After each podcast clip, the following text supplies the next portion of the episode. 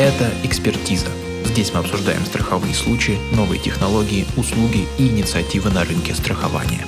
Сегодня 29 августа 2019 года, четверг, и это реплика Михаила Михеева о профессиональных качествах страховых агентов. Где-то буквально на прошлой неделе наткнулся в Ютубе там на ролик один, ну, по страхованию. И что меня очень сильно э, поразило, нашел там одного профессора, который там с кафедры там финансового там академии, он говорит про там какая-то передача там про бизнес, что это называется. Э, значит, и там была, были такие вопросы живые по поводу там профессии страхового агента. То есть нужно, не нужно, то есть как правильно вообще их обучать, или там недельные курсы им дать, или там, там как, например, там в Германии, там они там три года учатся, чтобы получить там профильное какое-то образование, условно какую-то корочку, выходят уже с определенным, то есть базовыми знаниями, и, соответственно, эти базовые знания, они, соответственно, на практике применяют, и за счет чего э, мышление клиента э, становится более, так сказать, ну, более логичным, он четко понимает, что есть там договор страхования, к примеру, там какой-то там автомобиль или имущество, какие его там преимущества, то есть за что страховая компания платит, не платит. То есть не просто такой банальный диалог, там, ну, там, застрахуй братуху, а когда идет именно полноценный, грамотный, профессиональный диалог, то есть с одной стороны, когда клиенту объясняются какие-то тонкости, с другой стороны, есть э, человек, который профессионально подкован, то есть он, то есть он знает, что он делает, он знает как бы и себе цену, и клиент его за это ценит. И он как-то вот этот профессор как начинает говорить, мы готовим там дипломированных специалистов, то есть там с какого-то там курса. Я вот так сижу, думаю, блин, вот вы готовите, готовите, а почему на самом деле на практике все кардинально отличается?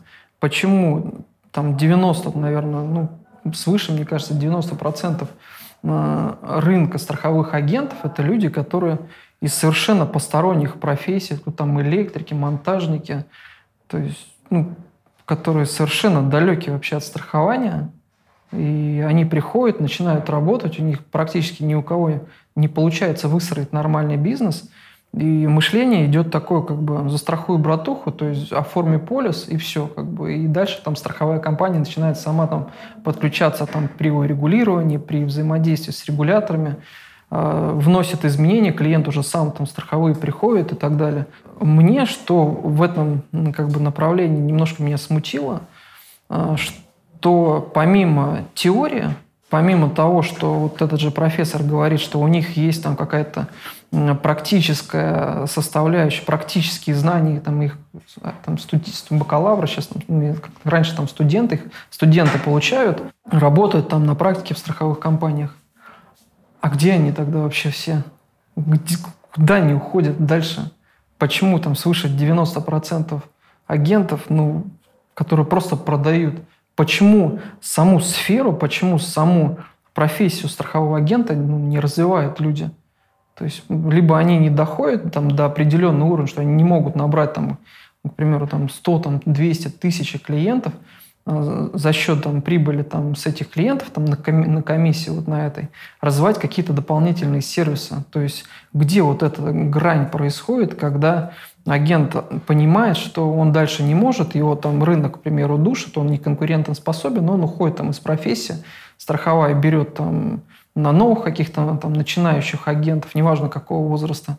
Я думаю, блин, вот если вы здесь э, начнете обучать, вот действительно сделаете таким образом, чтобы ты профессию мог прийти не просто там с улицы, а именно пройти определенное обучение, то есть получить определенные знания, поработать в системе там, страхового там, брокериджа, либо поработать в, ре, ну, в на практике с клиентами посмотреть, как происходит урегулирование, как происходит процесс заключения сделки, что должен там, к примеру, сотрудник там, страховой или сотрудник там, посреднической организации делать там, при взаимодействии с самим клиентом, на какие основные параметры нужно обращать внимание, чтобы свой, так сказать, бизнес развивать, делать его очень сильным, мощным, чтобы страховые компании, то есть все партнеры прислушивались, да, и ценили своих партнеров. Ну вот, вот если бы вот это такая вот, такое движение было бы, мне кажется, что само восприятие страхования было бы гораздо более полезным, более правильным, и не было бы таких диалогов, что покупаешь ты автомобиль в кредит, тебе не навяжут страховку жизни по бешеным тарифам. То есть там тариф идет 5 тысяч рублей, там при ответственности в миллион, тебе не продадут его за 200 тысяч, да, как сейчас вот происходит. Тоже, кстати, очень интересная тема. Сейчас мы затронем, я только напомню. Вот. И в этом случае как бы в другой может там у кого-то возникнуть вопрос, а что делать, к примеру, там, ну, с вами, там, Михаил. То есть у меня нет там профильного там страхового образования, то есть по, по факту я сделал себя сам, если можно так сказать. То есть получил э, нормальное высшее образование, там поучился в России за рубежом, э, но все вот эти свои знания практически, то есть они по факту были э, за счетом там пота и крови достигнуты самостоятельным трудом там, по 16-17 часов в день на протяжении там, 10 лет. То есть, но вот этот опыт, он крутой. То есть, что делать, к примеру, сейчас, там, идти мне сейчас там куда-то там обучаться, возможно, постоянно нужно к чему-то стремиться. Нужно ли мне получать сейчас базовые навыки? Ну, конечно, нет. То есть сам, наверное, уже кого угодно могу, наверное, обучить каким-то страховым базовым основам э, вот этой своей профессии. А так вот э, было бы вообще классно.